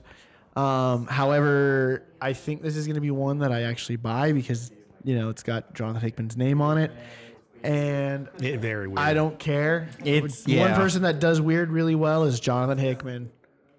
So, all right, well, dude, uh, reading through this book, I, I absolutely loved it. I mean, I was like, yes, I want more. Do I know what's going on? No, I don't care. You know, excellent. Like I could not make heads or tails of where the story was going, and I was like, okay, who is this again? Was this Michelangelo, or was this? You know, I mean, Newton was pretty. He was like off his rocker, so he was. You know, I always knew. You know, which one was him. Um, and he had like that third eye thing going, yeah, and laser beams. But um, you know, and Nikola Tesla, you know, he he was pretty cool. But then you got Howard Stark coming yeah. in, and it's it's it's you know, honestly, I think it's kind of a mess of a story. And it was at the end, I really again, you and I were talking before the show, and I was I was like, oh, I think I get it, kind of. It's like it's like this this battle between determinism and free will, like what's going to win out. And it's like, oh, you both win. I'm like, okay, sure. I don't know. It's, it's, it's a super weird book, but you have giant, you know, starborn celestial robot yeah. thingies fighting, you know, Howard Stark and Nikola Tesla and all that. I mean, there's just a lot of carnage. It's weird. The art is amazing. The art is so good. I agree. I liked the art a lot too. I don't know who it was. I don't think I've seen. Dust, I don't. I'm not familiar with Dustin Weaver though. What's he I done? Just Marvel stuff. Yeah. Okay. I That's could, why I don't recognize I him. Tell you. Um, and I'm like, I don't. How does? I, I don't know how Hickman comes up with this stuff. The dude is the dude is a beast. Um, and again with the the symbology and stuff that he that he does and. This was pre Avengers too. So. Yeah. Oh yeah. Well, and who was it? Was it Michelangelo that was the Forever Man? Yeah, the, the gold but, dude. That yeah, was how did he get all? The, in, how did he become that? Gold. Well, he built like well, he can because, be he Mike, can be in every place at every time, all the time. Yeah, and, and it's like how, and never explained how he got this power or how he became the Forever Man. So I was kind of confused about that, but just got to roll. He just with shows it. up. He just shows up in like issue one. Well, Leonardo da, Leonardo da Vinci's been trying to get him to join their their. Their brotherhood, is that what it's called? Yeah, but he's trying to Shield. He's trying to get them to join, but but Shield hasn't even been created yet. It's like the brotherhood by the Shield. End of this, it they decide that it's going to be Shield. Um, but it was it was very hard to follow. It was very confusing. It doesn't matter, but it was pretty. It doesn't matter because I was enjoying it as I was reading it. I didn't know what was going on, but like, yeah, it's like what's so going there on? was a war care. going on. That's... There was a war going on in the present. There was a war going on in the past, and there was a going a war going on in the future, all at the same time with all the same people. Yeah, and it was really hard to follow. It's one of those things but, I think that was super high concept that Hickman probably needed three series already going uh-huh. to really like flush out. And uh-huh. Marvel was like, nah, you got a mini-series. And he was like, well, screw you guys. I'm going to make you wait seven years for the last two issues then. Well, it was pretty cool. I think this was a creator-owned idea he had that he shoehorned into the Marvel universe. Yeah. It's it's weird, man. Yeah, it was weird seeing these, like, Renaissance men with all the, like, like uh, Leonardo da Vinci in armor and he's fighting and stuff. Yeah. I was like, it was kind of, it was kind of weird. That loves that stuff. Um, but it was cool at the same time. It was weird. It was kind of cool. If it's done right. But, um... I'm very glad that I didn't start reading this when they first started coming out and had to wait so long for the ending, because I feel like it was very lackluster in the end for everyone to get their happy ending. Like, I, I feel like it should have been something more. And then Leonid, the uh, the guy... That might have been Marvel, though, because... The, if Possibly. You think, if you think about it, but Jonathan Hickman's not a happy ending guy. Yeah, it, but it kind of went with... Like, the, the, the war was ultimately... People who believe that uh, in destiny and fate, there was no changing it, and you're set on a, on a specific path, and people like uh, that that had free will, and you're able to do whatever you want and become anything you wanted to be. Um, so... Giving Isaac Newton his ending, where you had you you were set on a specific path, destiny, fate, and this is what the world had to end because he saw the future. Right, um, and then he was happy with it. Dust. It was just ashes, dust, and he was happy with that because he believed in fate, and that was his fate, that was his destiny. Um, but then he gave Michelangelo his what he wanted, and Leonardo da Vinci what they wanted, the uh, infinite possibilities, infin, infinite possibilities for men, and everyone was happy. And it, it kind of works. It kind of worked with the theme of the uh, the story overall, I guess. But as a reader, if I was waiting ten years for it to end, and that's what I read, I would have been a little disappointed. Yeah, well, but I, I was I, in one sense. I mean, it's nice to get closure, but I remember reading the first couple of issues of this when it came out, mm-hmm. you know, seven, eight years ago, and I remember really liking it when I. When I read it this time, I was like, I, I think I understand it less now than I did back then. I was probably just age, uh-huh. but uh, I, I mean, it's it's it's really good, but it's also super high concept. It's yeah, I, I can see where it would. It was hard to, for me to follow, you know. But I, you, I did hike. If you just look at the art, you're probably going to be good. Yeah, you know. But then the, take with, take from it what you will. There's like a really short backstory at the end of it. Um, oh right, and I didn't get a chance. There was a, a cool scene where I don't know if it was the uh, the Colossus of Rhodes or not, but it was this big giant Greek statue, and a dude was in the head controlling it like a giant Megazord, and he was fighting a big mechanical monster, and that was cool. Because and it was cool. Five stars in and of itself. Yeah, right? Like it was cool just seeing the big Colossus guy fighting. So, so I thought it was pretty sweet. That that was a really cool scene. Um, but I, I enjoyed it. I thought it was a pretty cool book. I'm gonna I would have to rate it a three. Um, it wasn't my favorite, but uh, I don't hate myself for reading it at least once.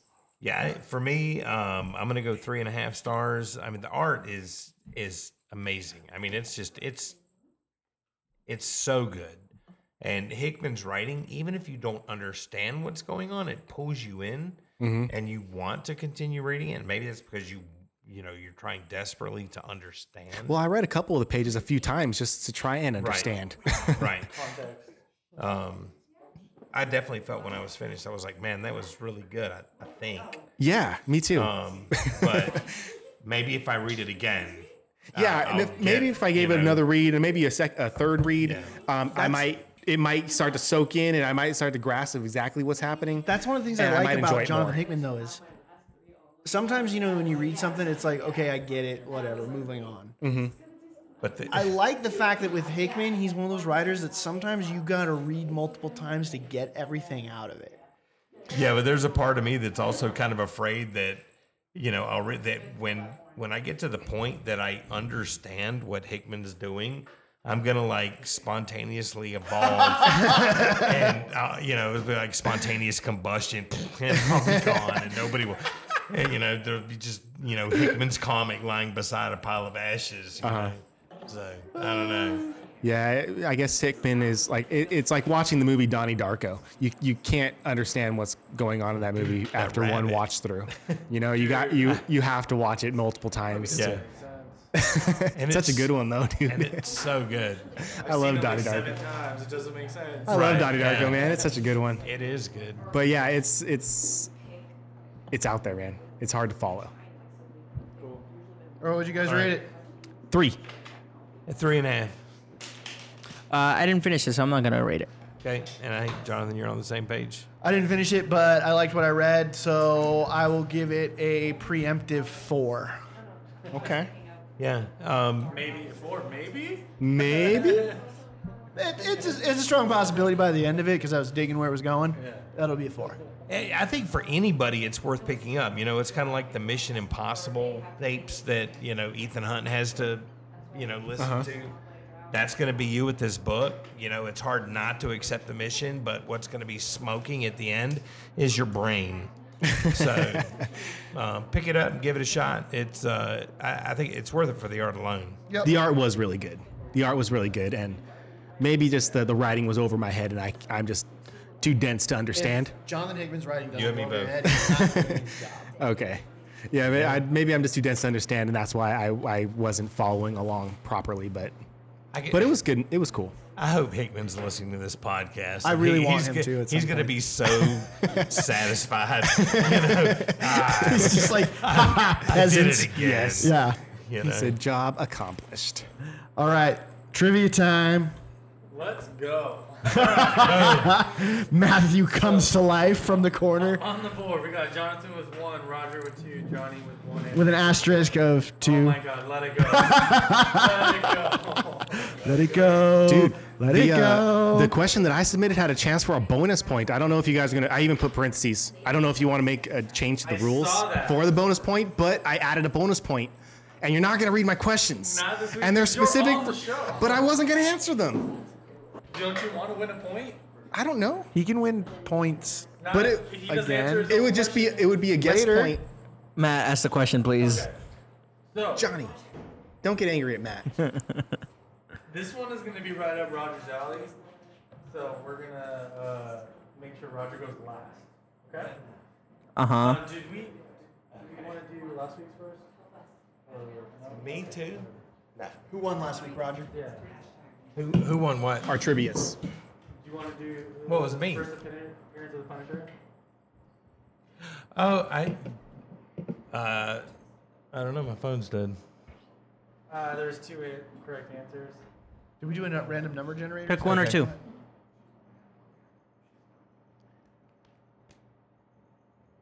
Two. Jason Privet.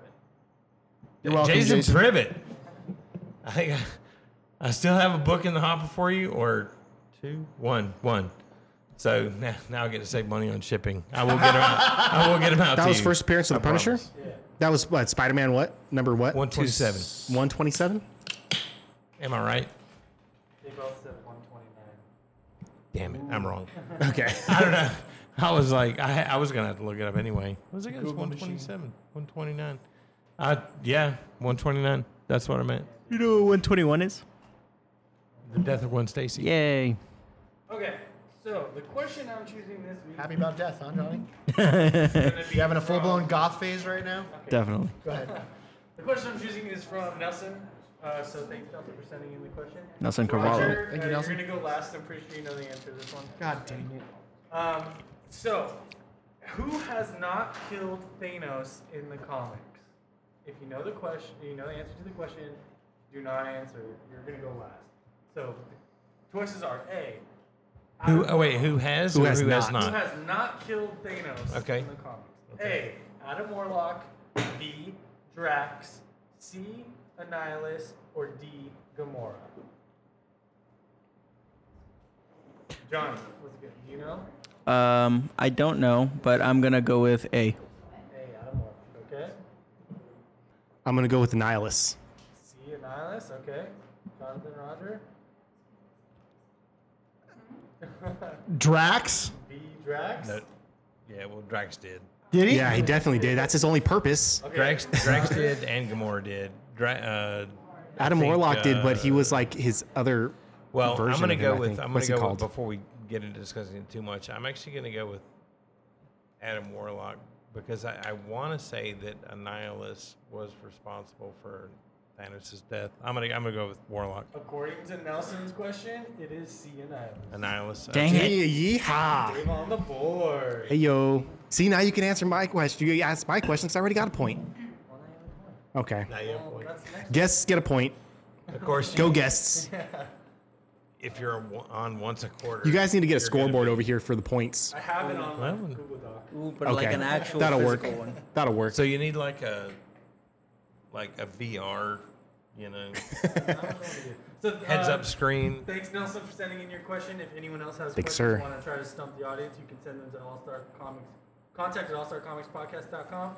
Please know your email trivia question in four multiple choice uh, possibilities and note the correct answer. And if you're going to send an answer to the listener question, mark that one listener trivia answer. I, I know I should have read Infinity Gauntlet or Crusade or War, whichever one it was. Yeah, and so, Gauntlet, he doesn't die. It was like... Roger, you got to give the listener question. Yeah. Okay, for the listener question, uh, what did I want to do? Um, no, I'm going to do, nah, I'm going to do, okay. So um, if you want to win the graphic novel uh, from this week, uh, I want to know how how many uh, sides are on the largest dice in Dungeons and Dragons. What is the largest multi-sided dice in Dungeons and Dragons? It should be like twenty? Super. Dude. A twenty-sided die. Dude. David, this is for the listeners. Oh, I don't know. I'm just guessing. I never played the game. I okay, I'm going to go it. with my... I'm gonna go That's with a freaking my, answer. It's a is D, it? D, yes. D twenty. D twenty. D. Well, it depends. On the numerical level, it's a D one hundred. But well, uh, I failed, you guys. Got it from my reading fault. The comic. Okay, I'll you go. You know, I'll I, go I, with, I might have. I'll go with my backup question. Sorry, Roger. Um, what superhero name did Susan Storm take Uh, as her alter ego in Fantastic Four number one. Yep. So if you know the answer to that question, uh, Susan Storm's original superhero name, send it to contact at all star comics podcast dot com. I won't ruin the answer this yeah. time. My bad, guys. And uh, yeah, you can and win a great graphic novel. I think, has done that I think my mic was turned off. We all have. Yeah, we've all done it, so don't worry about it. All right. Uh, you know what? What? We have a new review. Yeah. Submitted on Monday. It says, uh, with the title, Great Honest Discussion by Lisa, except for the I is an exclamation point, nineteen eighty. That's clever. Uh, so Lisa, I'm, at least I'm assuming it's Lisa. Uh, she says, I love the breakdown Uh, of the different comics and the honest opinion that is shared. It has introduced me some, to some great books that I might not have ever checked out. So thank you, Lisa, for listening. Yeah. Um, I'm glad you enjoy our dumpster on fire. Hey, I enjoy it every week.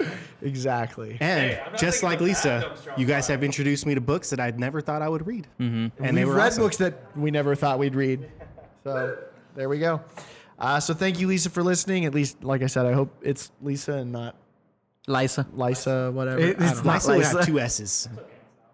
Wouldn't that be Lissa? That's Lissa, dude. Shit, I don't know. That's another S. You're just making Matt work harder and harder, David. No, wait, because I do have, because you said Lisa, I do have a Lissa. No, Maybe but like L I S A, no, not Alyssa. All right, so you got Lisa? Melissa. Lisa. Is it Lisa or Lissa? Lisa, one S or two S's? One S. Doesn't okay. matter. Never mind. nineteen eighty. Because I have an Elisa. Thank you either way. I don't, maybe it is. I don't know. Who goes by Lisa. If you're anyway, if, thank you, by Lisa. By the way, Lisa, if you're listening and you happen to be a customer of the shop, say something so we know. If not, it's what okay. else? It's all good. It's all good. We appreciate you listening. Uh, we tell, just, us you, tell us you're from Norway. That would yeah, be awesome. Tell us where you're from, guys. Like shout out. It's actually kind of impressive. So, that's cool. Anyway, uh, if you guys want to be awesome like Lisa, please leave us a review. We appreciate it. Um, oh, we got two new patrons. Oh, well. Well, that brings me to my next thing. If you want to go above and beyond, like, please like, share, rate, review, subscribe, all that jazz. But if you want to go above and beyond, you can go to patreon.com slash allstarcomicspodcast, where you can subscribe for as little as a dollar, which will get you the episode the night that it drops after Matt does all of his hard editing work when David's on. Yes, because I curse. uh, three dollars is going to get you the Multiversity University episode drop, so you can listen to all Larry at once. Uh, five dollars is going to get you the new All-Star Origin Story segment, which mine is going on the feed because Johnny's... Right, is it up right now? It is Johnny's up. Is up. Awesome. Yeah. Right Johnny's now. Is up on Patreon right now, and we have two new Patreon yep. subscribers. Uh, Who are they? Brian Lopez. Thank you very much. Thank you, Brian Lopez. Thank you, bud. And uh, Jason Previn. I don't think it's a coincidence that we have two new subscribers as soon as my episode drops. I'm just saying. Yeah, I'm I don't think it's a coincidence that we got two new subscribers right as mine went live. I mean, for yours real. Is on the feed. It's free. Nobody needs to pay for yours. Bro, people already did pay for mine. That's the thing. Those are the people that were already there. Anyway. Anyway, yeah. It's fun. Yeah, um, check it out. So that's up on there. So, yeah, if you guys want to go above and beyond, you can go there. Subscribe. Helps us out. Plus, you, you get all kinds of other benefits. Yeah. Sales. And our like eternal gratitude. Um, stay tuned for Multiversity University for a new segment uh, with Larry right after this uh, podcast is done, and you hear all the the type stuff. If Matt's still putting that at the end of the show, yeah, okay. Uh, and then if you guys want to keep up with Horizon Comics and all the new releases each week and whatnot, uh, you can follow at Horizon Comics on Twitter and Instagram, uh, like Horizon Comics on Facebook. Instagram probably the thing that gets updated the most, where you're doing your yeah, raffles. Yeah, we're actually doing more with, with Facebook now. Oh, and speaking of raffles, we've got our very last C G C Summer Raffle Series. It's Flashpoint number one. One in a hundred variant by Andy Kubert. It's so dope, dude. I want it so bad. We've already, I think we've already sold uh, coming up on thirty percent of the tickets, so get it, one. get it quick. Um, I want it. But yeah, I'm starting to update Facebook a little bit more. I'm, I that that's a man, that's a love-hate relationship uh, that I'm it's not going to get into. But with the Horizon Comics After Dark, um, you have a lot of Facebook users and you have a lot of Instagram users. Yeah, not on the Twitter. And there's much. yeah, Twitter's the biggest one though. It's I Twitter's tough, dude. Twitter's tough for businesses. I would yeah. yeah. Well, I mean, it's a good thing for businesses, I think, but I, yeah. Anyways. Anyways. Follow us everywhere. Find us. That's really what it comes down to. Find us, follow us, love us. I'll love you back. Stalk 'em. David, social media. Uh, you can follow me on Instagram at sungohanx. That's about it. And if you want to plug your pop one more time, his oh, business. Oh, and my dad's photography business, daniel rivas dot net. Dot net. Sweet. Johnny? Uh, yeah, you can find me um, everywhere at the Johnny two X four, Instagram, Twitter, uh, and Snapchat, not Facebook because uh, it's it not great. Yeah, and you can follow my podcast, Kaiju Cast, and I did get a confirmation that King Kong King is, is a kaiju. A kaiju? How yeah. about that? Yeah. Who would have thunk? I know. That's wrong. Uh, and uh, and also, it's was, that, to you guys. was that from another millennial? Uh, King Kong's a kaiju. That's incorrect. That's from another per millennial. Kayla. Yeah. That's incorrect. That's incorrect. I'm sorry to tell you. No. It literally means strange monster. That's okay. Or strange beast. Yeah, he's a he's a gorilla. Oh God. How many? I anyway, like, I feel Johnny. like kaiju should be more reptilian. Exactly. I agree. But Thank that's you. just my like like. Yeah. For all of your production and audio value, hey, video game v- uh, based things. Next Friday, I'm playing Spider-Man while we're doing the podcast. Ah, uh, so, Spider-Man. Uh, Wait, yeah. how are you going to... Oh. Johnny's doing it. T V. I'm, I'm volunteering him. I'm going to be playing Spider-Man. Uh, I'm actually not going to be here. The Hydra five five. The Hydra five five. I am at Saint Jonathan on Twitter and Instagram. Uh, thank you guys for listening. We will see you again next week. Good evening, everybody. Welcome back to Multiversity University. I am your host, Larry Douglas. Well, when we left off, comic books are at a really low point. Uh, Seduction of the Innocent and Frederick Wortham have led the charge against comic books. Public opinion is turned against them. The Comics Code Authority has been established, which has had the effect of basically wiping out E C comic books. All the horror comics are gone. Um, even comics that should not have been affected by the uh, Comics Code Authority were affected. Uh, the romance comics, for example, uh, which were done in the Atomic Age, which were actually pretty progressive for their time, uh, ended up being uh, censored, I guess you could say, by the Comics Code Authority because they weren't necessarily portraying women the way that they thought they should be portrayed in the fifties. Uh, and uh, even things uh, like, for example, E C had a story that they wanted to publish about an astronaut, a science fiction story. And on the last panel of the, uh, of the last page of the book, the astronaut takes off his helmet to reveal that he's black. And the uh, the... people in the Comics Code Authority uh, refused to let that be published because, again, this was uh, going against kind of societal norms of that time. And uh, so that's why that last uh, little sentence that I read, that kind of catch-all one, uh, which basically said kind of nothing against the sensibilities of people could be published, uh, pretty much allowed the code to censor almost anything they wanted to. Uh, so at this point, comic book companies are looking at what they're what what can they do? How can they, uh, you know, get their sales back? Because uh, a lot of the stuff that they were trying to do has uh, now gone by the wayside. And so what they decided to do was to look back at the superheroes, see if they could bring those back. And there were a lot of companies that tried bringing back some of their golden age superheroes, um, including Uh, Atlas Comics, the predecessor to Marvel, who tried, actually even before the Comics Code Authority was established, tried bringing back Captain America, Submariner, and the Human Torch. Uh, but none of these were successful. And if I were to mention the names of any of these other characters that they tried, that other companies tried bringing back, you probably would have never even heard of them. But in nineteen fifty-six, D C decided that they would try to bring back their golden age superheroes, but they felt that they needed an update. Uh, many of the superheroes of the golden age had powers that were in some way or another based on magic. Now, there were some kind of science fiction-y ones. You could kind of think of Superman as being science fiction uh, because he was an alien, you know, from another planet, and so there was some of that involved. Uh, you might also uh, think of, say, the Flash as having a little bit of a science fiction origin because uh, of the fact that he got his powers by um, sniffing the fumes from heavy water. I'm, I'm not Not even sure how that gives you any powers, but nonetheless, uh, a little bit. And of course, the Human Torch was actually an android, but many of the characters had powers based on magic.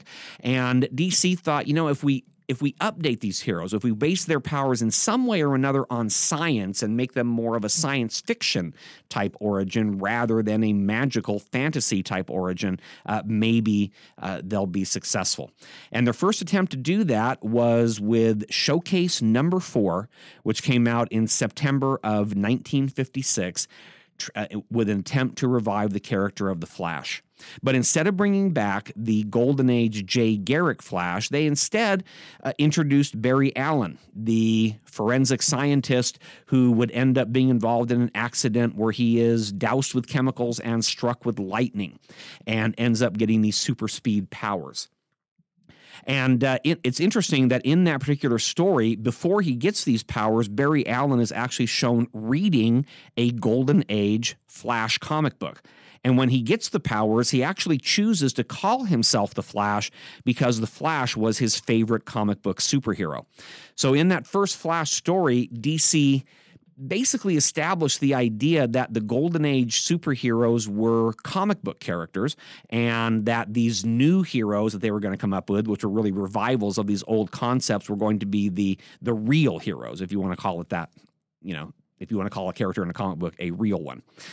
So um, this comic book, Showcase Number Four, is considered the beginning of the Silver Age because of the fact that this really led to the revival of the superheroes. It, the Flash in that was very successful uh, and popular. It led... Um, led D C to bring back some of their other heroes, uh, such as uh, Green Lantern was the next one they tried bringing back. They brought back Hawkman, quite a few of their heroes, uh, but again, giving them all completely different origins. Uh, another thing that was started by Showcase Number Four, in addition to the Silver Age of comics, is the whole hobby of comic collecting. You might remember back in our very first episode, we talked about how uh, comic collecting was started during the Silver Age, that prior to that, uh, there was no kind of uh, organized hobby of comic collecting. There were just a few weirdos who hung on to their comics, but most people didn't do that. Um, but with the reintroduction of the idea of the Flash in nineteen fifty-six, um, it spurred interest in the old adventures, the original Golden Age adventures of some of these characters. And so people began going back and looking for them and trying to collect them. And so this is where comic book collecting actually begins. So showcase number four really stands as one of the more influential comics in comic book history. Now, I should mention that there is a minority opinion that says that Showcase number four should not be considered the first Silver Age comic, that it should actually be Detective Comics number two twenty-five, which came out in November of nineteen fifty-five. Because in that particular comic book, the um, John Jones, the Martian Manhunter, was actually introduced, and we get his origin in there. Um, however, the reason this is a minority opinion is because Uh, and he was called the Martian Manhunter at that point, uh, is because in his early stories, he really wasn't a superhero. Yes, he was from Mars, and he had these uh, superhero abilities, but he didn't use them to do what we might consider superheroic feats. He actually used his abilities to help him solve cases as a detective. So what he really was was a detective who had some extra abilities. He he wasn't truly a superhero. And the other thing is that he was just a backup character in Detective Comics. He was not the main character. As it is today, Batman was the main character in Detective Comics. However, in Showcase number four, the Flash was uh, was the main character, and of course he would also go on to uh, get his own title uh, and uh, be the star of that, unlike Martian Manhunter, who uh, did not do that, at least not during the Silver Age. Now, I should mention that The Flash was written by uh, a man named Robert Kanigher, who was uh, very influential in the early Silver Age. His art was by Carmine Infantino. But Gardner Fox, the person who created the original Golden Age Flash, Jay Garrick, was, although he didn't write the story, he was very involved in the creation and uh, in coming up with the idea for the origin of this new character, Barry Allen. Now, it will take a few years for The Flash to get his own title. He would appear in Showcase for three years. Uh, but in nineteen fifty-nine, The Flash would get his own title, which is also noteworthy because it is the first solo Silver Age title. And by solo Silver Age title, we mean that the first superhero title um, of the Silver Age that was a solo title for either a uh, revived or a newly created superhero. Uh, so The Flash, as a character, is uh, a very important uh, character in the history of comics, and especially in the history of the Silver Age. And when The Flash gets his own comic, they will actually start it with number one oh five, because Flash Comics of the Golden Age ended with number one oh four, so they continued the numbering from there. And so this is how the Silver Age begins, and uh, if you join us next time, we'll talk about the continuation of the early part of the Silver Age.